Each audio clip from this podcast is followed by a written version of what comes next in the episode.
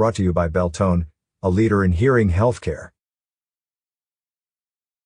It was just 230 years ago today, September 9, 1791, when the District of Columbia was officially titled Washington, D.C. Sadly, our first official and constitutional president never served in Washington, D.C., though he would later lay the cornerstone for the United States Capitol.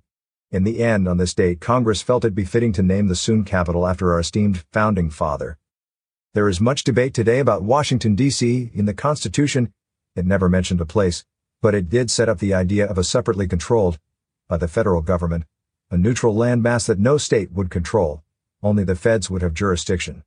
In Article 1, Section 8, Clause 17, it is written, to exercise exclusive legislation in all cases whatsoever over such district not exceeding 10 miles square as may, by cession of particular states and the acceptance of Congress, become the seat of government of the United States, and to exercise like authority over all places purchased by the consent of the legislature of the state in which the same shall be, for the erection of forts, magazines, arsenals, dockyards, and other needful buildings.